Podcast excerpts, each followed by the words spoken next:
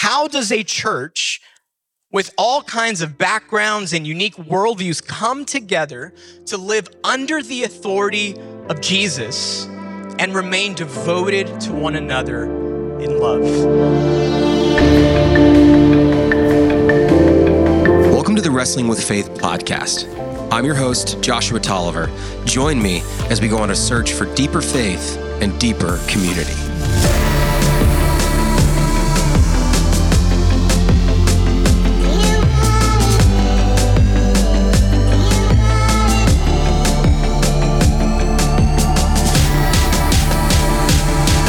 Hey, everybody, welcome back to the podcast. In today's episode, we listen in on Tacho's lesson, Why Do We Gather?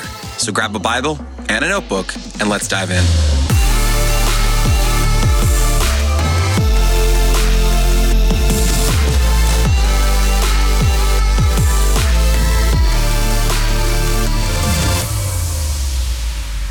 It's no secret that in the 21st century in America, church attendance is dropping across the US as we speak, particularly with this age group, people under the age of 30 years old. And there's all kinds of statistics that we won't get into tonight, but that's a fact. We hear phrases like, I'm not a fan of organized religion all the time. I'm spiritual, but not religious.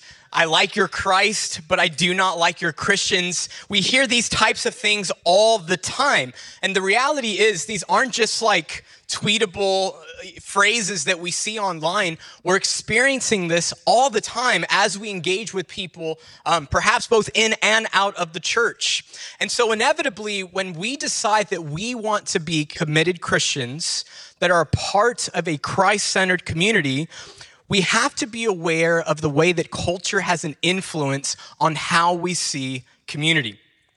The question then becomes well, how do we respond to this? Because if we're not careful, it can have a negative impact not only on our individual faith, but on the way that we engage with community. So, the question that we're really seeking to answer tonight is why do we gather?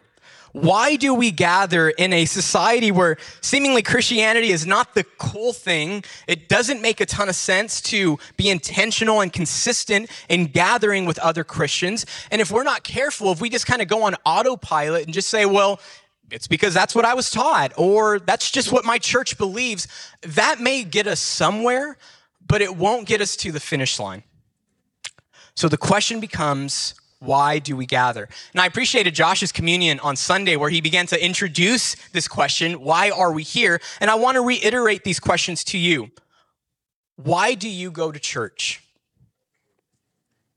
Why do you wake up early on a Sunday when it's perhaps one of the only days that you can sleep in to drive across town to come and worship God and be with people, some that you know and some that you may not know?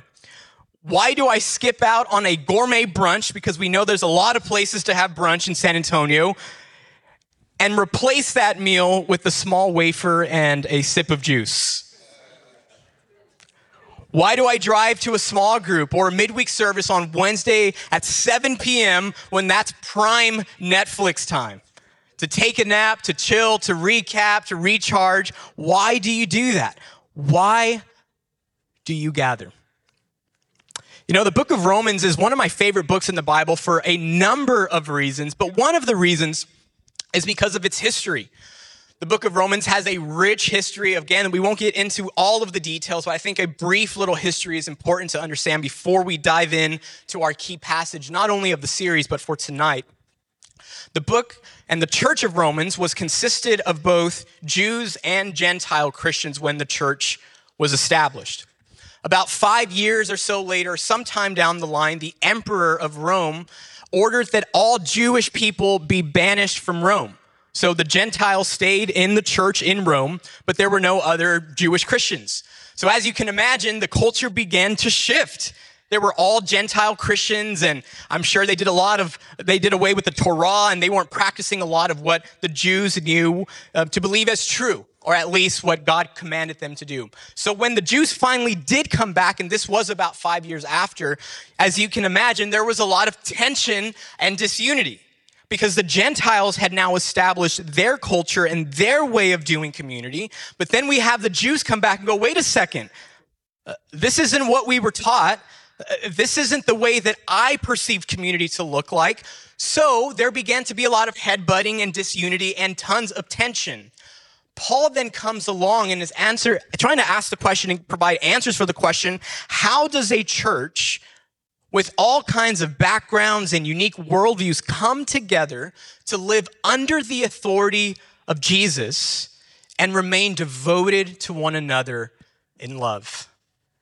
As you can imagine, Paul had his work cut out for him, but we begin to see a, a few solutions as we turn to chapter 12 of Romans and the key focus that Paul has is not only devotion, but love. Let's read verse 9 together in Romans chapter 12. I'll say this up front because there's a lot of words there in brackets that aren't bolded. Um, we're not going to get into a ton of the Greek tonight, but what I did do was look at the interlinear scriptures and trying to figure out, okay, what are some of the original words that are translated to English that might provide a little bit more sustenance, or sustenance rather, and significance to what we see in Romans chapter 12. So if you see some added words there, I'm going to read them. And the purpose of that is so that as we read this passage, we're very familiar with the NIV, and I love the NIV version. I think it does a really brilliant job of, of capturing the essence of the Bible. But I think sometimes we can miss out on what the original language said if we don't go back and translate, okay, what, what was the exact word that Paul was trying to use here? And so I did my best to use some English words that might provide some more context and significance to this passage. Let's dive in. Love must be sincere or without hypocrisy. Hate what is evil, cling to what is good. Be devoted or committed to one another in love. Honor, value one another above yourselves. Never be lacking in zeal, and I love this. Don't be lazy, but keep your spiritual fervor, serving the Lord. Be joyful in hope, patient in affliction, faithful in prayer. Share with the Lord's people who are in need practice hospitality. And we'll come back to hospitality later in the series. Bless those who persecute you and bless those and do not curse. Rejoice with those who rejoice, mourn with those who mourn, live in harmony with one another. Do not be proud, or another way to put that is don't think too highly of yourself, but be willing to associate with people of low position. Don't be conceited or wise in your own eyes. So we won't get to every verse here, but I do want to look at a few as we look at Romans chapter 12 as it pertains to community. The first statement there is sincere love, which is more literally translated as love without hypocrisy. You know, it's one thing to be all smiles and side hugs when we come together on a Sunday morning or a Wednesday night, but we've all been there where it's, you know, hey bro, hey sis, how you doing? Then it's like, did you see what she was wearing? That outfit don't even match right? Or we, we can so easily begin to have these side conversations where it's one thing in community, it's another thing in quiet conversation with our buddy. Paul's calling for the exact opposite of that genuine love, where we genuinely delight in one another. Then he calls us to be devoted, or I, I like the word committed. Be committed to one another in love not in shame, not be devoted to one another in guilt or by force or even obligation. Right? Be devoted or you're going to go to hell, or you better be at midweek, you're going to go to none, none of that. Rather, be devoted to one another in love, which we all know love requires sacrifice and intentionality and consistency. I loved Dave Hooper's point on that community that the two keys are intentionality and consistency, a mutual commitment for the greater good. Pillar number three honor. Honor, the, the, the translation that made most sense to me is the value or the price that we put on something. So when we honor someone above ourselves or when we price something higher than ourselves, what we're saying is, you are worth more than me. And I'm going to demonstrate that by my devotion to you. So when we honor one another above ourselves, of course, we get passages like Philippians 2 that are reminiscent to this particular passage. Rather, in humility, value others above yourselves, not looking to your own interests, but each of you to the interests of others. That's what it means to honor one another. So these are the three key pillars that Paul is talking to this divided church with a lot of tension, with a lot of disunity, different philosophies even on how to create a mutually edifying church. And Paul's saying, hey, here are some solutions. Love must be, love must be sincere, be devoted to one another in love, and honor one another above yourselves. So I want to ask you guys, and we'll just have some interaction here. We won't get in our groups, but I want you guys to think about someone in your life, whether that was a coach or a friend, a family member, family member, um, uh, a romantic relationship. How would you describe how you felt when someone sincerely loved you, was devoted to you, and honored you? Think about that for a second. Think about how you felt, and you can share that when someone has sincerely loved you, been devoted to you, and honored you? Yeah. Okay.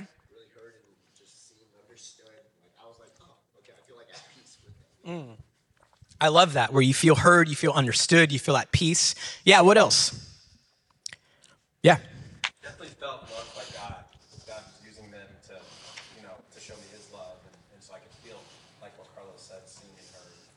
Yeah, it's amazing when we choose to apply these principles to our relationships, we see God working through these relationships. That's fantastic. Let's get one more, uh, or two more Sergio and then Nate. Yeah, uh, I felt friendship. Like, wow, this person is becoming or is like my actual friend. Mm. Because these are like, these are the things that a friend does. They're, they're loyal, they're, they're faithful, they're, they're loving, and they value me to, to an extent. And so I'm, I'm grateful that I have a friend. Absolutely. And isn't that such a, a, valuable point? Because we can often tell when love is not sincere. You can tell when you're sitting down with someone and they have their own plan in their head or they're just, you know, wanting to get something out of the relationship. It's a very different feeling on the receiving end when someone genuinely and sincerely loves you as opposed to when they don't. It's a fantastic point. Yeah, last one over there, Nate.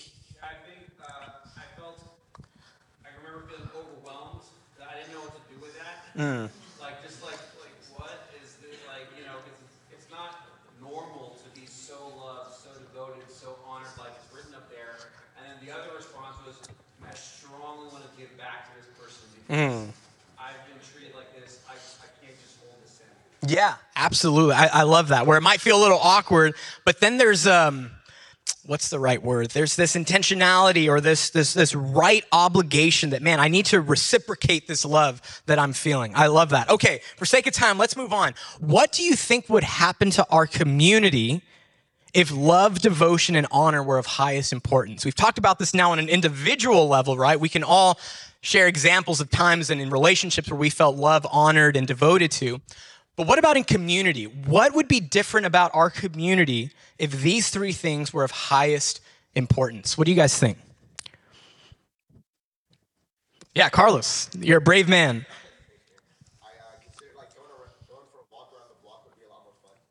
Okay. I love that. All right. Yeah, doing life together. Yeah, right over there.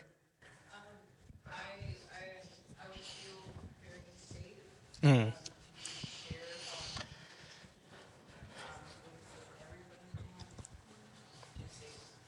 I love that.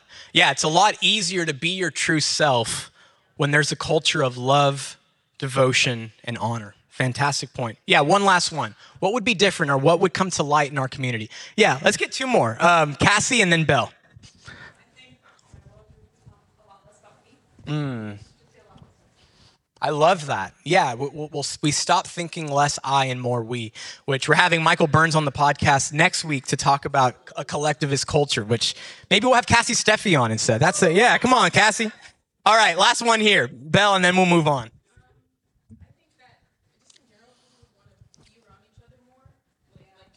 Mm. Absolutely. Where we see love must be sincere, actualized, where it's not just a theory or a nice little scripture that we like to read when we come together for church, but it becomes a reality in our relationships with one another. That's a fantastic point.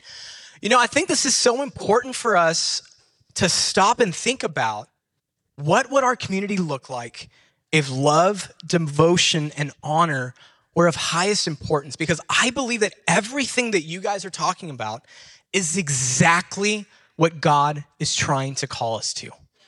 That this is exactly what God wants us to build in our church communities a community of love, devotion, and honor a community that collectively reflects the image of Christ. We talked a lot about how we can individually reflect the image of Christ, but it's equally important that as his church, we come together to collectively reflect the image of his son, Jesus. And I honestly believe that this is what you want too. When I'm in conversations with you guys about what you want community to look like, what do you want this ministry to look like? And I'm sure the campus can say the same. This is really what we're talking about here a, a, community that's sincere, that genuinely loves being together, that values one another above themselves. This is what we want, and certainly this is what God wants. And if God wants this to become true, then I also believe that we have an opposing force working against us. Just as the serpent spoke to Eve and got her to put on the false self, I believe the serpent works in many ways to get us as a community to do the exact same thing. So let's look at a few obstacles to this kind of community. The three eyes that corrupt or disrupt a Christ centered community. Any guesses as to what those three eyes might be? Individualism, all right? Isolation, that's a good one. We're not going to talk about that, but that's that should be number 4. Okay, we're going to come back to yeah, a little bit of that. Ah, okay. First one intimidation. There's going to be overtones of isolation and insecurity for sure. We'll get to that. IHOP, exactly. Anyone like IHOP? Okay, so be devoted to one another in love, value others above yourself. Fun fact when I was 15, me and my friends had a pancake eating competition at IHOP and we did the Pledge of Allegiance beforehand. Quick little story, and then we'll dive into this. I did not plan on sharing this. So, so I called IHOP. It was during those seasons of like um, all you can eat pancakes where you pay like five bucks. Juan, what's going on, dude? I did that last time. I'm messing with you. Good to see you, brother. He really likes He really does like IHOP. He got inspired. Yeah. Anyway, long story short, I called and I said, Hey, I'd like to make a reservation. My friends and I are going to have some pancakes. There's going to be a lot of pancakes involved. And she kind of had an attitude. She's like, We don't do reservations here. And I was like, Okay. Called back like five minutes later. I'm like, I wasn't kidding about there being a lot of pancakes. We showed up as 15 year old dorks and had so many pancakes. I actually won. I ate 13 pancakes and, um, I, I don't know how, yeah. Anyway, so that was a fun story. Be devoted to one another in love. IHOP is not an obstacle to community, but intimidation is. So let's get back to the sermon. All right. Intimidation, love must be sincere. Okay, what in the world does intimidation and love must be sincere have to do with one another? Well, the fact that Paul calls us to sincere love, I think it's twofold. Number one, it's important for us to love and give freely. Absolutely. We're called to love in such a way that isn't hypocritical, in a way that's Christ like, in a way that's sacrificial, all that good stuff. Absolutely. But I also believe that sincere love requires receiving love in such a way that is sincere. The reality is, sincerity is scary to bring my sin, my shortcomings, my crazy ideas, and of course, our gifts and passions and dreams requires intimacy. You know, there's different levels of friendship. We won't spend too much time on this, but I think this is a really good way to visualize it. We are all familiar with the concept of acquaintances, and I want to give a couple of caveats here. Number one, they each have their place in community, right? Like it's it's inevitable that we're not going to be intimate friends with every single person that we ever come across in community. In fact, we drive ourselves crazy trying to do that. They all have their place. And oh, I actually gave both the caveats in, in one statement. So there you have it. We also can't be intimate friends with everyone. But I do want to take a moment to just briefly look at each of the four here. Because acquaintances we're familiar with, right? Maybe it's a coworker, maybe it's someone even in this room where you give a side hug every Sunday or Wednesday night. Oh, you know, good to see you, bro, and you know, small talk, and then you move on. And that's kind of the end of your relationship with that person. Then, of course, there's casual friends where there's some more common interests and there's activities and concerns. You may meet more frequently than those that are just casual or rather acquaintances, but that's about where the friendship ends, right? You realize that you have some casual or some uh, similar interests and maybe similar disinterests that you guys can talk a lot about, but that's where the friendship ends. Then, of course, there's close friendships where there's a lot of mutual interests and life goals. We're working towards a mutual goal, but we tend to avoid anything that might offend the other. Right? Where we, we refuse to go to that next level relationship where we might perhaps step on a few toes. We're going to keep it really safe, have a lot of fun together, enjoy food together, watch movies together, but we're going to try to avoid conflict at all costs. And we don't really get on, we don't go below the surface because we don't really want to step on any toes or create any tension in that relationship. Now, intimate friendships are committed to the development of each other's character. I'm going to read these bullet points here.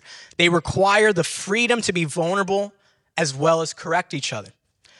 There's a mutual responsibility of openness and honesty, and there's a commitment to working with each other toward becoming better people, or in our language, devoted to discipling one another to become more Christ like.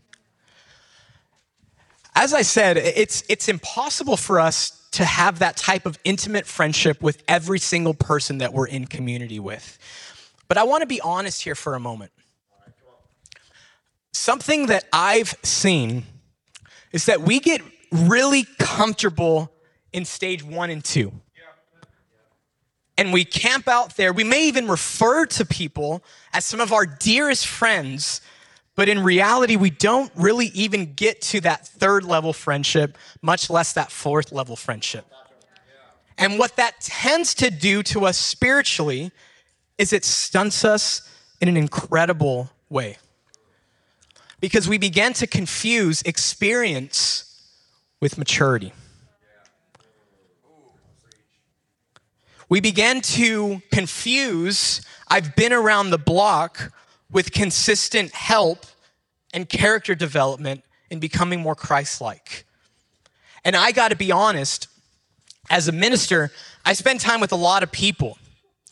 But Hannah and I, and she's not here tonight. Eden has an ear infection. Be praying for her. She had 104 degree fever today. So um, I sent Josh my notes just in case, but luckily she's okay. But please be praying for her. They're not here.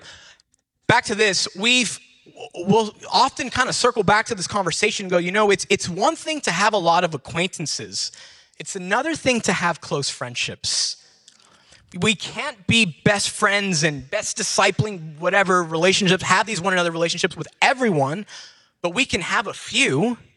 We can have one or two and i might even go as far as to say that without at least having one person in your life that attains that level of friendship one who's willing to correct you and vice versa, one who loves you enough to speak the truth in love, one who creates a safe place for you to bring your true self, we cannot grow spiritually.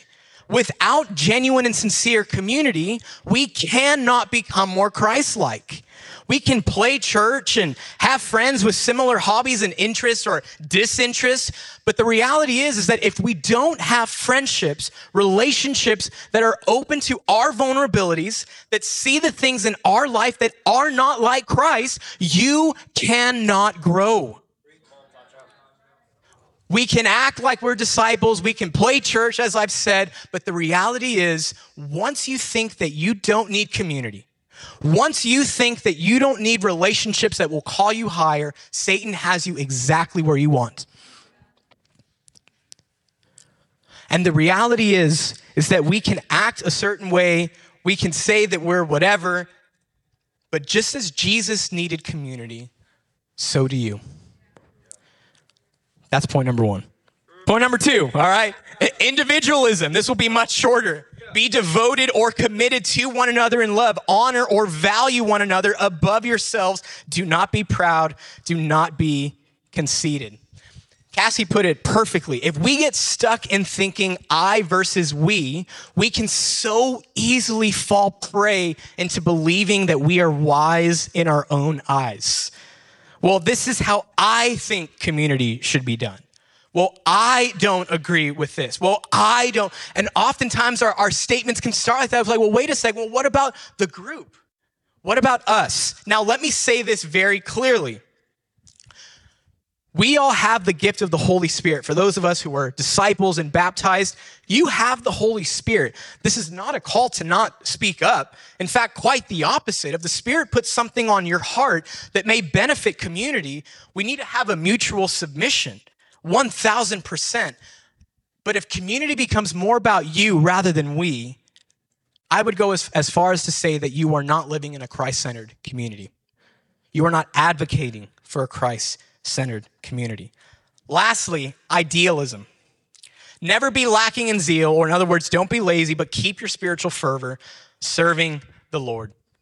Isn't it amazing how passionate we get when we have an idea to be excited about? Maybe that's just me.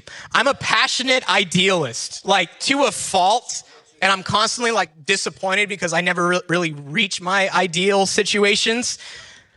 But it's interesting because when the idea isn't mine, I'll be real, I'm not I'm often not as excited. And when I'm less excited, I put less effort into it. And when I put less effort into it, I become lazy. Never be lacking in zeal. Another translation, don't be lazy. Another translation put it, don't drag your feet, but keep your spiritual fervor. And this can so easily happen in community when we get infatuated with our vision of community rather than God's. Dietrich Bonhoeffer puts it this way Those who love their dream of a Christian community more than they love the Christian community itself becomes destroyers of that Christian community, even though their personal intentions may be ever so honest, earnest, and sacrificial. Yikes. I, I got to be honest, even as we're in this series, it's so easy for me to fall prey into this. Because, of course, I'm excited about the vision of the group and what I want the ministry to look like. But I have to be honest with myself and go, okay, am I more concerned with my vision coming to fruition? Or is it that I genuinely love and just desire for each and every one of you to grow to become more Christ like? I wrestle with that constantly. And if I'm honest with myself, my motives aren't always very pure. I can often fall prey to being more infatuated with my vision rather than my love for community. And that's something that I need to repent of. What about you? What obstacles get in your way of developing and engaging with Christ centered community? Is it intimidation? Maybe there's a mask that you've been wearing for a long time. Maybe you've been playing church for many, many years and you know how to speak the lingo, you know how to have the conversations, but maybe there's a mask and you've allowed intimidation to prevent you from being real and embracing true community. And my encouragement is have a conversation with someone that you really do trust. Whether they're in this room or not, rather have the conversation that helps you to remove the mask than to go on living with it for the rest of your life. Is it individualism? The reality is, Paul had some strong language. Do not be proud. Don't be wise in your own eyes. Don't be conceited. Paul wasn't messing around, and neither was Jesus, and certainly the Lord. God opposes the proud, but gives grace to the humble. Has your vision allowed you to become Lord of community? Or does Jesus still sit on the rightful throne of his community in your life? Is it idealism? Where maybe you're sitting here and you're wrestling with giving your heart to community because the community doesn't reach your idea of what community ought to look like. And so we pull back and we don't give our hearts the way that God calls us to. The way God calls us to is to be devoted in love. Not because we're perfect, not because everything's fine and dandy, but because we love one another, because He first loved us. I want to close out with this concept of rule of life for the next few minutes. And we've talked about the concept of rule of life as it pertains to our personal spiritual lives right? We conduct our way. If you're unfamiliar with, with rule of life, it simply means a rhythm of life to help you put God at the center of your life, where you rearrange your life to have spiritual disciplines engaged in throughout the day, throughout the week, throughout your month, so that we can stay focused on the Lord. And that's fantastic. We should have a personal um, rule of life. And in fact, we all have a personal rule of life. It's just a matter of whether or not it's helping you to become more Christ like or not. But communities also have a rule of life. The monks, I mean, gosh, just, just do some research on the monk, man. Like just seeing their devotion to the Lord when they wake up early in the morning to pray, to sing, to just to work on their monasteries. It's absolutely just astounding to see how devoted they are. Of course, other traditions like the Catholics, where they have mass and they take the Eucharist, they engage in practices like adoration, the rosary, confession, all that's great. That's the, uh, that's the school I went to as a kid. We had chapel every morning. Every morning at 8:15 or so a.m., we would go to, to chapel, is what we called them. We would sing and pray, and it was an awesome time. We had a communal rule of life that we committed to. Maybe you're like, oh, I didn't grow up religious. Well, maybe you grew up playing football. Two a days, right? Two a days. That was the rule of life in South Texas, 115 degrees with football pads on. That was insane. But yes, so that was a rule of life for football or cross country, CrossFit right? It's, I mean, I've heard of CrossFit gyms that like, if you don't show up to your 5 a.m. class, like they're calling you, going like, bro, where were you? You signed up for the 5 a.m. class. Why didn't you come? There's gyms that do that because they're committed to their quote unquote rule of life. Now, if you go into a CrossFit gym and say, so what's your rule of life here? They might think you're insane and insanely religious. So please don't do that. But the reality is every organization has a rule of life. One that we're probably all familiar with is work right? Your work schedule, in many ways, is a rule of life, a schedule in which helps you to be committed to the organization. Here's our group. You know, I, I love I love our group. This is this is us, right? There's I mean, I see so many friendships and relationships there, and it's just it's awesome to be a part of our church. Are we perfect? Absolutely not. Are there things that, that we're trying to get better at and growing? Absolutely. Do we have fancy church buildings like this? No, we, we, we don't, right? But we do have family. We have one another. We have the scriptures. And I'm so grateful for our small groups, our Sunday services. I, I think we have a phenomenal worship team on Sundays. I, I absolutely. Thank you, Hoy. You know, but oftentimes when we're in community, it's kind of like our, our family, right? Like when we're in high school, we begin to notice our traditions in our family that, that work well and that are exciting, that we really love. And then we also see things that we don't love. And we can start looking at other families and go, well, I wish I was a Smith. Man, they do everything awesome, right? And we can so easily do that. And what can happen is that we can easily become critical of our family. Now, as with any group or organization, certainly in our church community, we have to have honest conversations in order to produce fruitful change. So I'm not talking about that. What I am talking about is perhaps a way that we talk about our family that's dishonoring rather than honoring, that builds up or tears down. And I think we have to ask ourselves does the way that I speak about my family, does the way that I speak about my community build up and give honor, or does it tear down and bring dishonor? Because the way that we speak about community inevitably affects the way that we engage our heart with community. Now, as our tradition, our family, right, our community, we have a rule of life. And I'm speaking more to the YoPro here. I know the campus has their own quote unquote rule of life, but we all have Sunday gatherings where we come together and worship as a community, as a congregation, where we partake in communion to remember the sacrifice of the cross every Sunday. Then we have our Wednesday night gatherings where we come together like this. I love these times where we're able to discuss culture and what we want to build in our young professionals ministry. I know the campus does the same. It's a time for us to rally and to really think about, man, what are we going to build here in the young professionals. Then, of course, we have our small groups.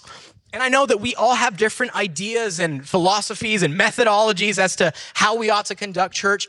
I- will just say it's, it's amazing that every time, or at least most of the time, when someone comes and visits their, our church, one of the very first questions they ask is, When do your small groups meet?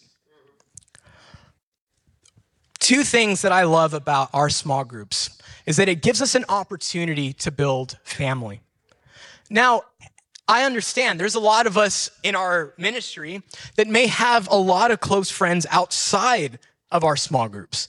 And to that, I say, dude, that's awesome. In fact, keep those relationships and keep flourishing and budding in those relationships. That's fantastic. But there are other people in our small groups that may not have that. Where we then have an opportunity to facilitate those relationships for other people that may not have those relationships. In addition to that, it's also not entirely for us as I mentioned, when people are coming in trying to build community, trying to start somewhere, stepping into a room like this might be intimidating.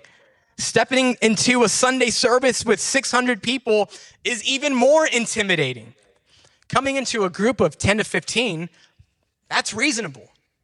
We can build relationships and they can start to see the impact of the kingdom by bringing people into a small group setting.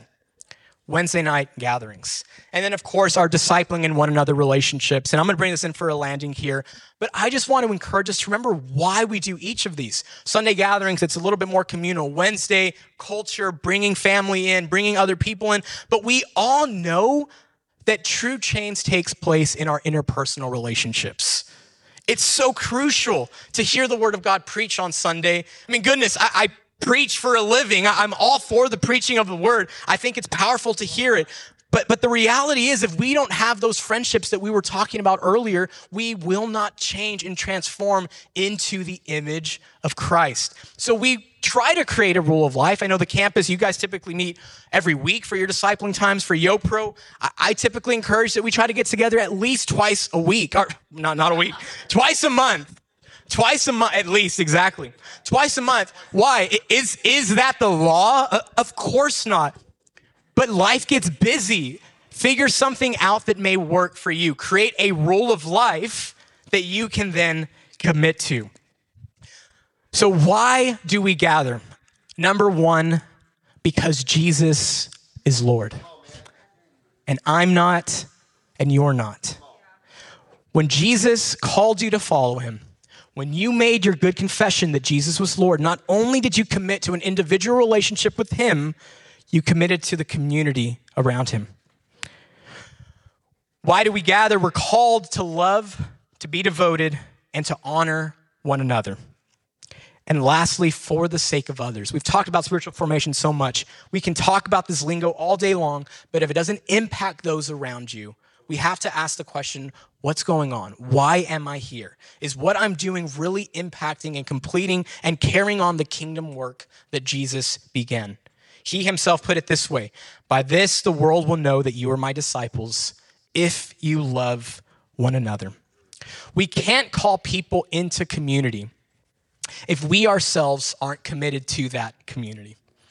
On the other hand, if we are committed to a Christ centered community, the only natural response is to bring others in. I want to encourage you, I want to inspire you, perhaps even convict you. Where is your commitment and devotion level to community right now? What's stirring in your heart? How is God speaking to you?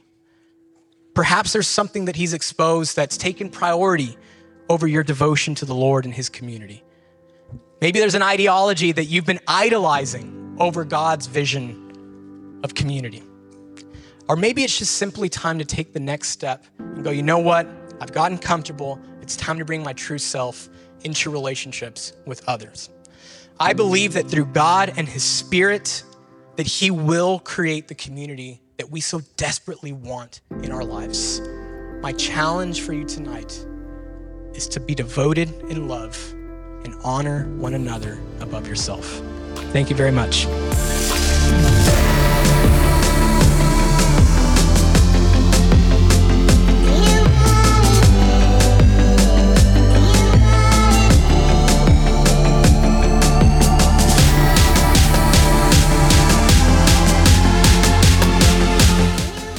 Wrestling with Faith is a nonprofit podcast brought to you by the Mission Point YoPro Ministry. We'll see you next time.